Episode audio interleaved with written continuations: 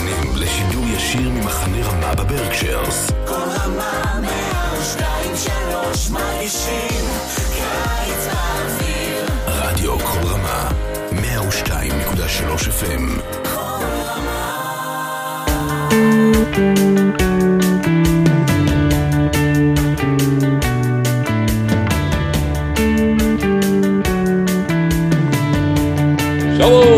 and welcome to another and special edition of Parsha Talk. I'm Rabbi Eliot Malomet, Highland Park Conservative Temple, Congregation at Sherman in Highland Park, New Jersey, joining with my good friends. Hey, Rabbi Barry Chesler, Talmud Check the Long Island, and Rabbi Jeremy Kalmanofsky at the Ansche Chesed in New York City. Hello, gentlemen. It's great to see you both. We are Parshat Tzav. This is we are recording this on on erev erev uh, Pesach. Well, erev erev erev, I guess. Triple Uh, erev. The, the unusual the unusual twelve percent of the time occurrence of Pesach erev Pesach Chal b'Shabbat. Um, but we're also going to talk about Parshat Tzav, which is a really great parsha. If you really get into Parshat Tzav, first of all, you do need you get a you, you we will give you a reward. Okay. This is not the parsha that you turn to first, although when you dig deep into it, there is a tremendous amount of material in it. The first thing that we want to think about when we talk about Parsha Tzav is that Parsha Tzav reflects a shift in focus. Okay, the the the the, the parsha starts with "Vayidaber Adonai Moshe Lemor Tzav et Aharon v'et banav." How is this a shift of focus, Rabbi Barry Chesler? So the first five chapters of Vayikra present the principal sacrifices from the point of view of the offerer, the Israelite who brings his animal or his grain to the altar and makes a sacrifice. In chapters six and seven, which is most of Parshat Tzav, we have the sacrifices from the point of view of the offerer, the priest, and this will contain a little uh, some variations on what the offerer is told in the beginning chapters. So, in other words, it's it's a focus, and it's a focus directly to the Kohanim, and and we have to establish here that the Kohanim are in a pre-consecrated state. They're still not yet charged with the service. They are going to be told at the end of this parsha how to do that. We we saw something like that at the end of the book of Shemot. Um, and uh, but but at the end of this parsha, we will be dealing with the instructions for how the Kohanim are ordained, what Moshe will do with them. Prior Right. to that, yeah, So the, the list of sacrifices in chapter six and seven reflects that because the one sacrifice that is different is the special sacrifice for the ordination of the Kohanim, which is mentioned only in the section for the Kohanim and not in the section for the Israelites. All right. So now, one specific thing that occurs at the beginning is something that we often connect to a, a key feature of the uh, uh, of uh, the shul. And Rabbi Jeremy Kalmanofsky, you happen to be standing uh, in my screen right underneath the Ner Tamid. Just go to point to it. so you just have to adjust your screen a little bit. Your Ner Tamid there. There you go. There you go.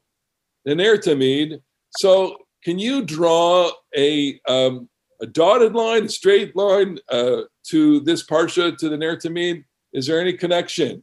Well, there's there is a dotted line. I mean, the there are two in in the temple or tabernacle architecture as described in in the books of Vayikra and Bamidbar.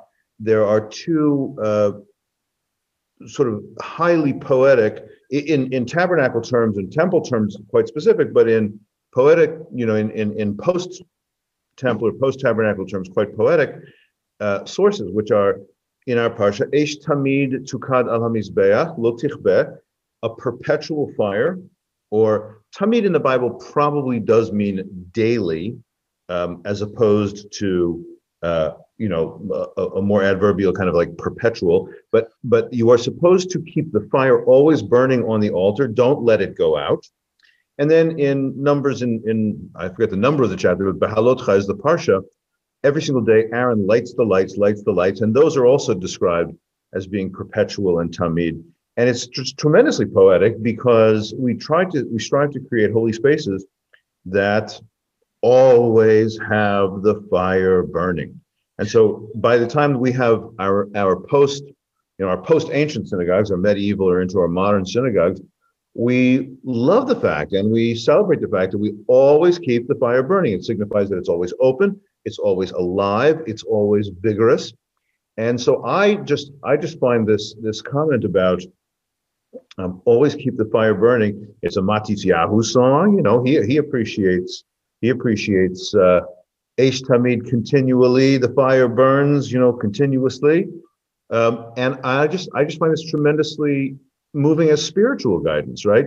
Not only technical guidance for a holy space that there should always be radiance, but you have to ask yourself, how do I, you know, how do I nurture that sense of interior enthusiasm, as we were talking about before the uh, before the call began, fired by enthusiasm. Fired So- up. We're fired So up. we have to mention that here we have an example where technology brings us great convenience, but also limits our participation. And part of the change from the regular or the daily offering to the eternal or perpetual flame has to do with technology. Now, most of us use electricity, and so we don't really tend to the eternal light, right? We only notice when it goes out and we have to change the light bulb.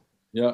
But in the Mishkan and in the temple, the fire had, it required work to keep it going. And so the Kohanim were always involved in keeping the fire going, and it presents a very different model of religious worship and religious enthusiasm. You know, it- You you were talking about, yeah, before, before, before we went on, we were talking about the fact that the, that the ancient rabbinic sources note that certain clans were responsible for firewood, like their job in the temple was firewood. And they, they brought it day after day after day, and it was exactly as Barry said, it was its own hard work. I mean, this particular one, I'm having a little smile at this because, um, I mean, I bet you at least 10 and possibly 15 years ago, um, as this environmental thing, I put in this low water, low energy um, uh, LED bulb in there, and it's still going, still baby. going. It's still Still going. going. Well, it's so interesting, you know, that that in in the secular world, the eternal flame, which does have some kind of quasi-religious significance, is a memorial flame. I know at the in the uh, in front of the Parliament buildings in Ottawa, there is an eternal flame, and it's right there in the middle, and it's something very moving to see. Uh, it's a, in a fountain, and it's it's gushing up, and uh, uh, it's a memorial flame, and. Uh, memorial flames are kept eternally and, and i think it touches the same notion of sacrifice because who are we remembering? We are remembering those who sacrificed themselves their lives for the sake of our freedom and the sake of our of our survival. So in a way we have changed i i, I would go anthropologically into this direction that that the the flame represents something i want to add one more thing which is the fact that the flame on the altar was to be kept burning eternally had a very important function. One is that they didn't need to light it all the time, and and assuming that in in an era when you know the portability of fire or the the creation of fire was not so simple, that was an added advantage. But more importantly, the uh, perpetuation of the flame meant that it was continued from the original ignition of the flame, namely when the the, when the sanctuary altar gets inaugurated, the, the fire comes out of heaven. So every single thing that is going to be offered uh, up on the altar from that point on has the is is related to the first flame. It's been kindled by the first combustion. That that is that has uh, triggered that. I mean, in chemical terms, it's all related to that. That, that's you know, Eliot. That that is. I mean, this is a, you know, you and I sometimes will sort of be on on um, like we were last week about Sure. about you know whether whether the the laying hands on the sacrifice was about establishing uh, honest and and appropriate chain of ownership and designating it was was it about like identifying the self with the with the sacrifice. You and I sometimes will be on different different sides of like just how mythic we want to get about these things. But what you just said is is to me a really interesting and vivid example. Like, okay, so you, you or I might say, you know, back from Moshe's time until the destruction of the temple by Nebuchadnezzar, what do you really think that that it never went? The experience of being an Israelite, the experience of being a Sure. Jew, is all about feeling, you know, "Vatetse eish milifnei Adonai and and v'tochal et ha'olah. The, the fire comes from, from before the Lord and consumes the sacrifice, and boom, triggers this whole thing that never goes out to this very day to feel like con- contiguous, continuous. I'm part of this. It's like it's so it's so intense that even if you don't believe it as a fact, I think you're you're sort of called upon to believe it as a truth, as a as a as Aristotle says, sometimes poetry is truer than history, and and this is one of those cases. Well, it's interesting you mention that because we do, we're not a reliquary religion. We don't keep things around, you know, in the in the ark that are relics. Uh, but we we do have that sensibility with regard to text because we truly believe that the Tanakh that we have, the Masoretic text that we use, is um, pretty much the same text that that was uh, you know composed and compiled and edited and put together from from you know 2500 how many years ago during the the the exile etc i mean that process itself complicated as it is we every time we open a Tanakh, you know, we we are making that kind of contact. Especially, you know, this week there was a, a something in the news about a discovery or a rediscovery of a of an ancient scroll, uh, fragments of scroll from the Dead Sea, did and another Dead Sea caves. These are things that are so exciting because they they really do connect us to our past. Barry, you wanted to say? So I wanted to make a comment about nomenclature. So I was thinking when you were talking that it would be interesting to know when the name Meir came to be more popular in the Jewish tradition, Sure. because Meir is someone who brings the light. So, you know, the Rabbi Meir we know is post destruction of the temple, and the name that we associate with light before the destruction of the temple is Uriah, where the light is God. And then we go to the man making his own light.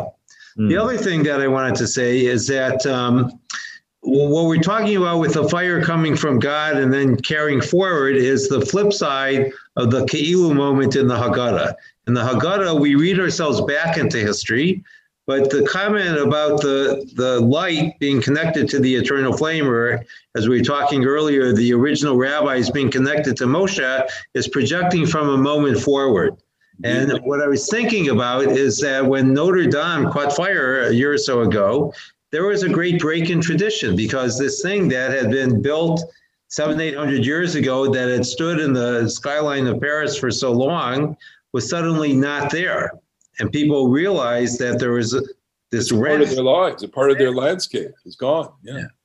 Well, we feel that. I mean, um, we New Yorkers feel that about you know 9/11. I mean, I bought a I bought a f- a photograph actually just after 9/11. It's like you know it's a slightly schlocky but still beautiful photograph. After 9/11, as a Lower Manhattan, and there's the Brooklyn Bridge and the Woolworth Tower and the Twin Towers in a line Yeah. and it struck me it's so um, it's so cool so well uh, composed as a photograph these major achievements of uh, of new york architecture Wow. So you want to hear cool? We got to talk about fat. Okay, the chayla. fat you gonna show a picture I don't want to show you the picture. oh you show the picture You want to show the picture? I don't want to show the picture. Tell just, the just people. the animal the animal right, not the rest Just a second. I'll show you the picture. Ah, never mind. So, so the, you, you can imagine. You can imagine that that th- these are the fat enclosed organs. Okay, of an animal. You're not allowed to eat, and you are not only you're not allowed to eat, but they became a significant part of the sacrifice. Okay, now now bear bear me out. I, I did I did some some research on this. I read uh, Mary Douglas's Leviticus as literature, one of the most spellbinding books on Leviticus you would ever read. Barry, it's the When did you fall asleep on page?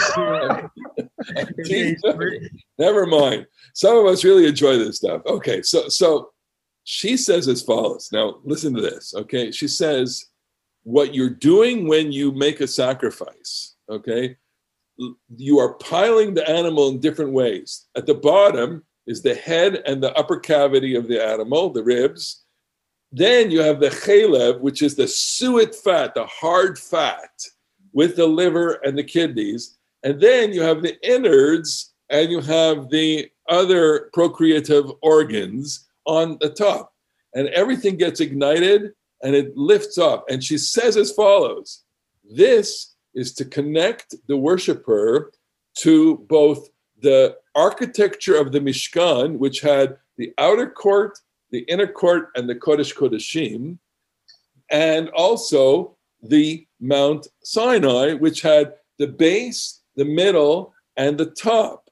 From the middle and the top, the cloud covered, she says the chalev, the fat suet, white suet, was ref- representative of the cloud. And she is saying that the drama of, of offering a sacrifice is a constant recreation of the Sinai experience and also encapsulates the Mishkan in the act of sacrifice itself so that the worshiper is being experiencing the covenantal moment as the worshiper is bringing the sacrifice. That It goes more than that because the way you described it, we have Sinai as a vertical experience, yes, and the Mishkan is a horizontal experience. right. And the sacrifice combines the two. That's right. So so so spectacular. Uh, It but is I think- spectacular. Let me ask you a question about that. Spellbinding. So Yasher Koach, Eliot. That, you, that really you, was thank you. spellbinding. But let me ask you a question. you. I didn't entirely understand one thing. So you described, I guess, an olah, which right, which is totally burned. What's what about the, what about the z- various zvachim that are mostly eaten? Like, how, I mean, whatever. I can, here's your Mishkan, okay?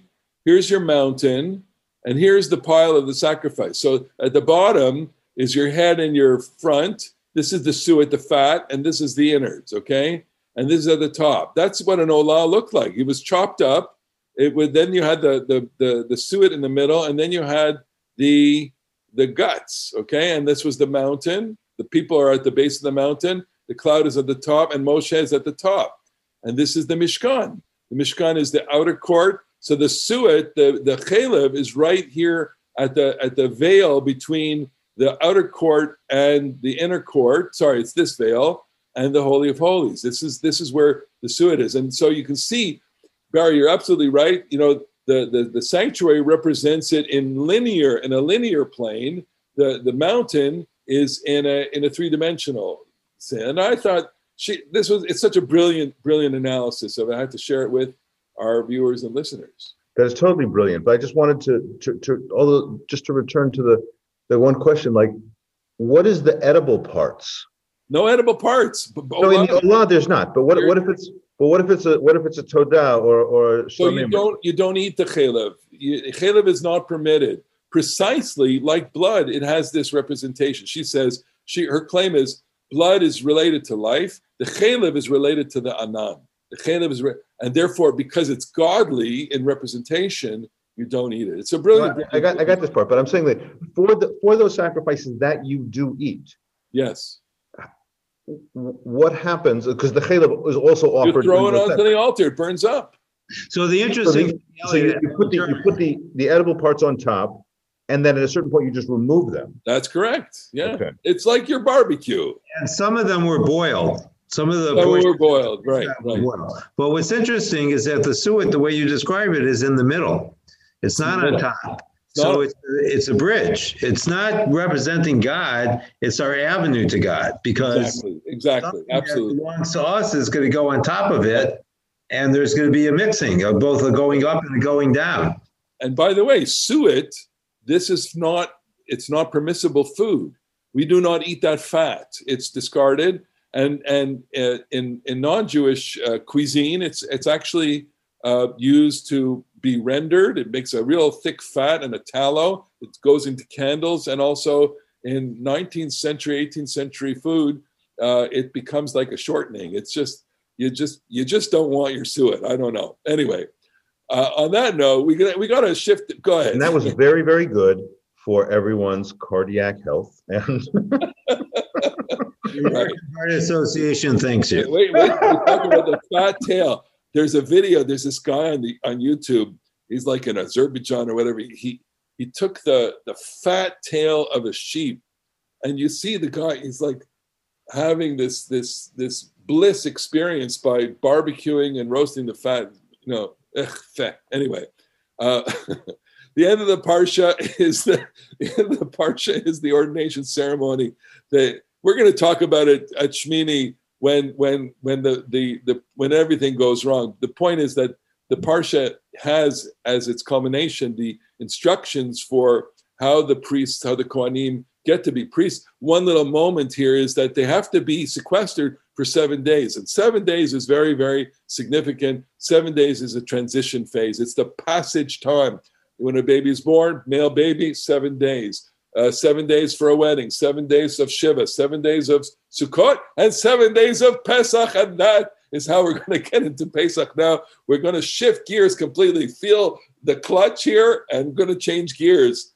Ha Lachma Anya. We are sitting down to the Seder Saturday night. We can't wait to experience the joy of our redemption and the ability to gather together. Some of us may be gathering with more people, some with less. We wish everyone a beautiful Pesach, but we want to share a couple of thoughts. Ha Lachma Anya. Let's talk about the bread of affliction, bread of affliction. Barry Chesler. So this is one of my favorite passages, the Ha Lachma Anya. At the very beginning of the Seder, we lift the matzah and call it the bread of affliction. This is the bread that we imagine our ancestors ate in Egypt. By the time we make hamotzi a little later in the Seder, it's going to become the bread of freedom. And it's a kind of transubstantiation, as it were, in the Jewish form, where the same matzah that represents slavery is now going to represent freedom. And what I really, really like about this is that the present exists every year in the same place.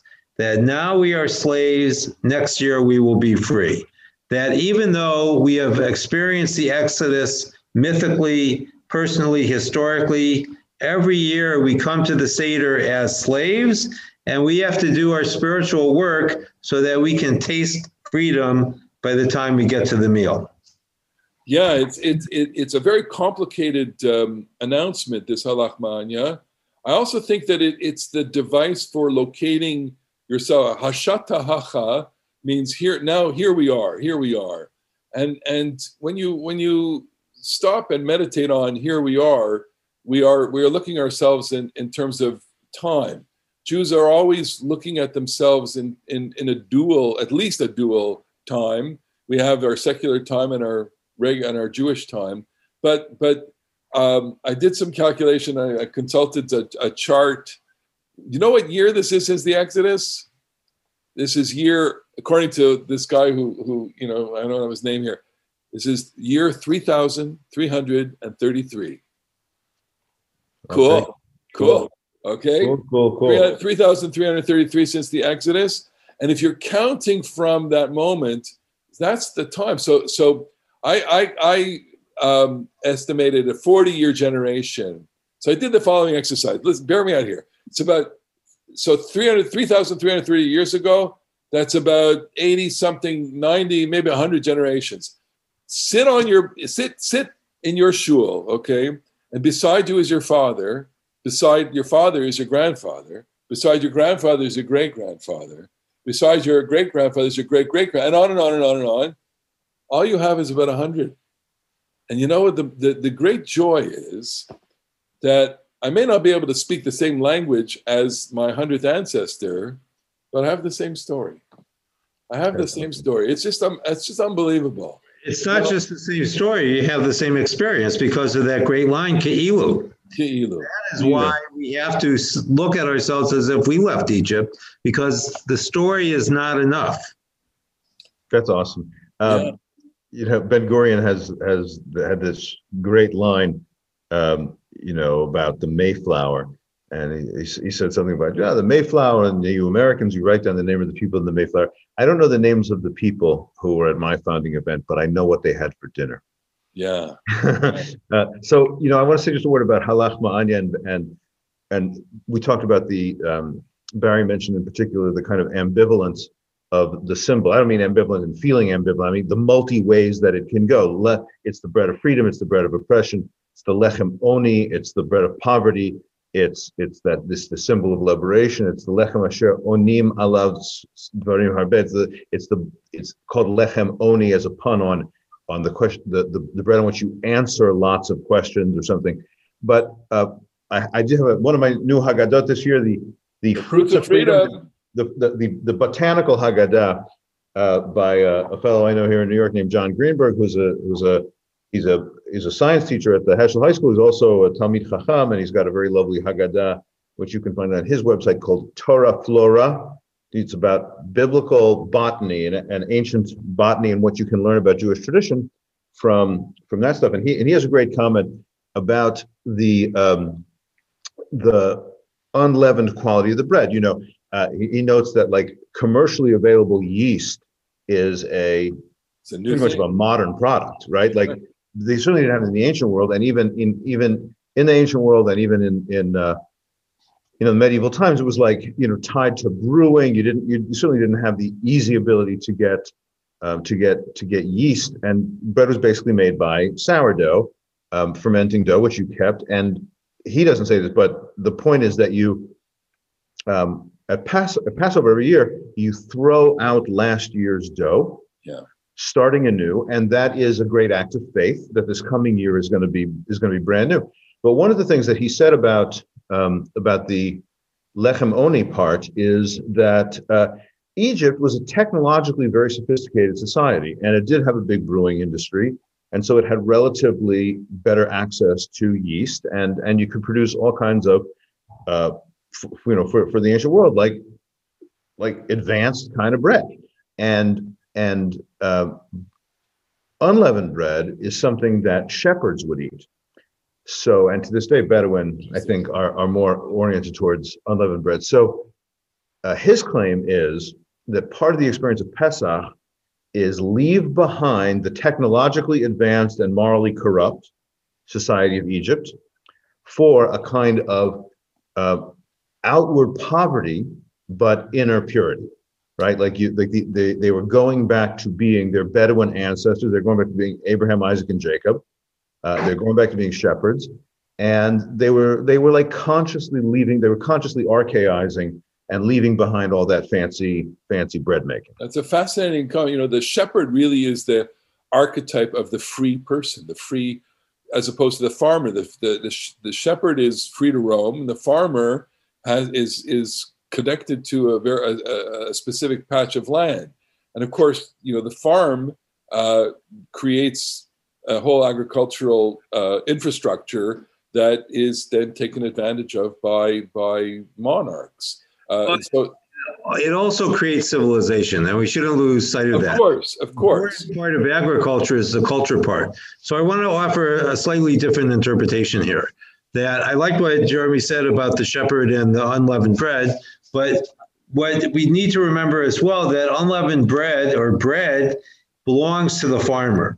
And the original farmer was Cain. The original shepherd was Abel. Yes. When we bring the Pesach, the Korban Pesach, the shepherd's offering, together with the matzah, the farmer's offering, we are creating a kind of cosmic harmony that we want in our own lives.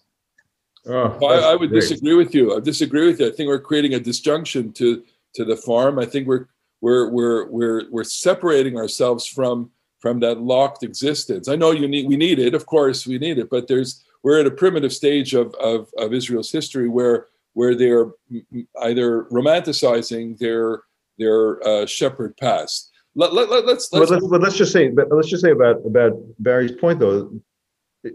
Each of these things can be true about uh, about romanticizing, you know, the shepherd or, or leaving behind, you know, whatever technological sophistication. But this is the holiday of family togetherness. sure. It's the, the holiday where on Shabbat HaGadol we, we imagine that Elijah will return the hearts of the parents towards the children, the children towards the parents. And one could imagine, like the the the age old, in the words of I forget who was the lyricist, Ro- Rodgers or Hammerstein or whatever, but you know the the, the cowman and the farmer should be friends, but they never are because they have separate interests. And so if you have uh, al matzot umurarim yochluhu, you have to have both of those people. You have to have the the meat raiser and you have to have the the bread Right. grower and you have to have Pesach together, which which maybe heals that murderous Cain Abel trouble. Okay. Good. Good. Nice. All right, let, let's go to the mitzvah avadim hayinu, and it goes through that and it says afilu kulanu chachamim kulanu nevanim kulanu Zkenim kulani yodim et even though they're all wise, all excellent, discernible, all elderly, and all knowing the Torah. Mitzvah aleinu lissaper. We are we are commanded to lissaper to tell. Rabbi Jeremy Kalmanofsky, we are commanded to tell. What does that mean?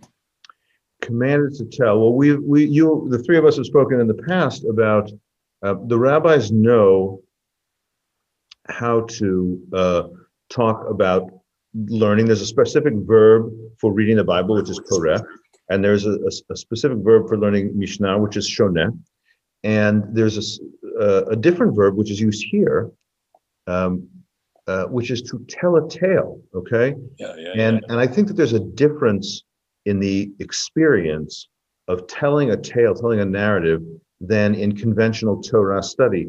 Um, I happened to look in, in the the Mishnah says what the Haggadah says. The Haggadah is a, a quotation of the Mishnah, and it's mitzvah saper b'tzias mitzrayim. It's you have to tell the tale.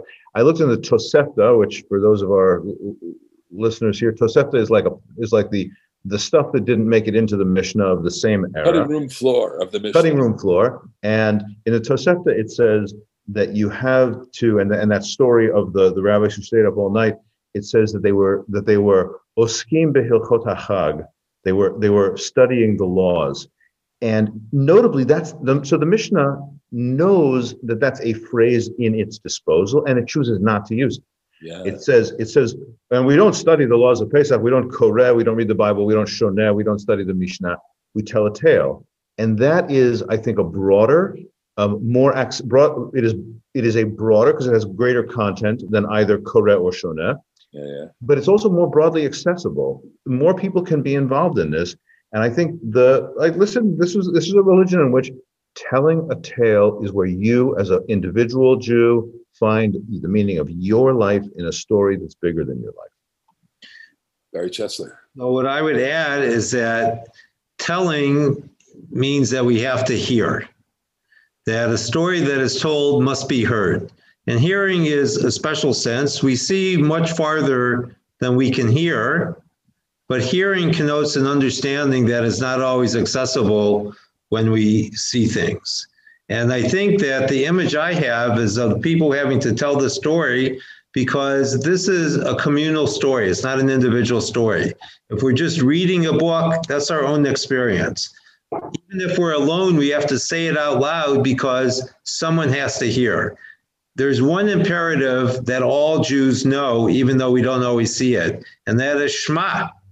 We're supposed to listen, we're supposed to understand, and by telling it, we have a kind of access that we hope and sometimes get to God because our invisible God speaks through a voice. And that voice we can hear, and God can hear our voice. I think that also is part of our telling of the story, that we are speaking to God. It, you know, you both raise a, a fascinating valence to this. That, that it's a communicative, it's imaginative, it's it it is it is essential in terms of the the way that we transmit the story. I just want to share with you a, a quote. I wrote it in my own uh, in the shul supplement here about storytelling. You know, uh, you you could both recall uh, our Friday evenings at Ramah. I, I dabbled in uh, storytelling. I go It back goes back a long, long time. Great. But I, I, I, I studied with the best. Okay, and they they there's a woman named Ruth Sawyer has a book called The Art of the Storyteller, and her quote is as follows: "Not a clever sharing of the mind alone, but rather a sharing of heart and spirit. To be a good storyteller, one must be gloriously alive." And I think that that, that so captures the sense of l'saper b'tziat mitzrayim. This is the night that we have to be alive. We have to be alive with full heart, with full soul, to convey with love and with joy and with delight and with food and with play and with all kinds of curiosity. Don't You forget know, wine. You got it. all right, let's close out with Chayav Adam ki lirot et ki ilu. A person has to see himself, herself, as if he, she left. You have to imagine what is what is your favorite teaching on that very very profound line of the Haggadah. I'm going to turn to Rabbi Jeremy Kalmanofsky. Oh, it's a great line. First of all, Ki'ilu, I mean, religion is an imaginative exercise. It's not about the facts of the world. It's about seeing seeing beneath and between the lines and beneath the crust to, to what's within. And so Ki'ilu really works beautifully. Um, but I think my favorite little riff on that comes from a Hasidic master of the 19th century named Yitzhak Boyaner, who said, um, Chayav Adam lirot et atzmo a person, people have to see themselves. And then it's like you left Egypt. Nice. That moment, that moment of self understanding with the meaning of your life, you as an individual, you as a member of the community, you see yourself, you're liberated. Very. I think there are many times in our lives when we want to start over, and sometimes we can't. But this reminds us that we can never start over, not ourselves and not as a people, that we have a past. The past has not always been glorious, and we have to remember each part of the past in order for us to be whole human beings. So, Rabbi so Elia what's I, your I- favorite? I just heard a, a beautiful interview with Tovah Feldshuh, the actress, uh, actor, and and uh, she said, when I get on the stage, I get to spend two hours inside someone else's body.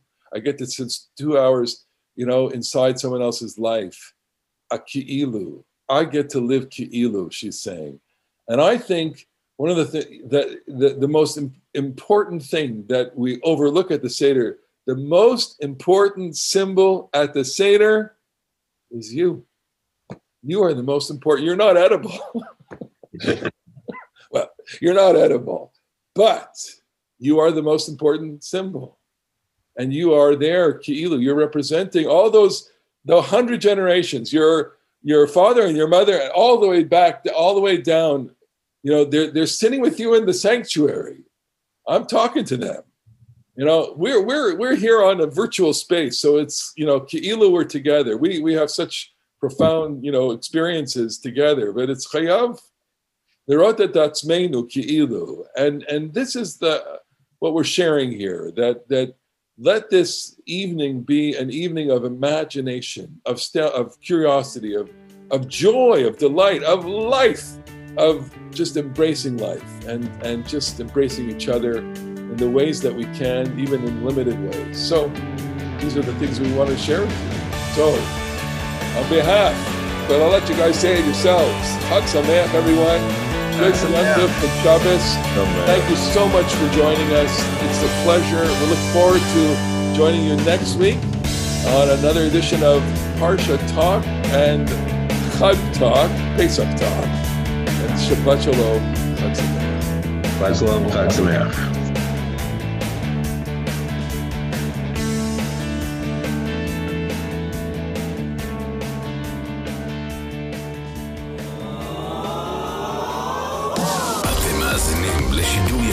ממחנה רמה בברקשיירס. כל רמה מאה ושתיים שלוש מרגישים קיץ באוויר רדיו כל רמה, 102.3 FM,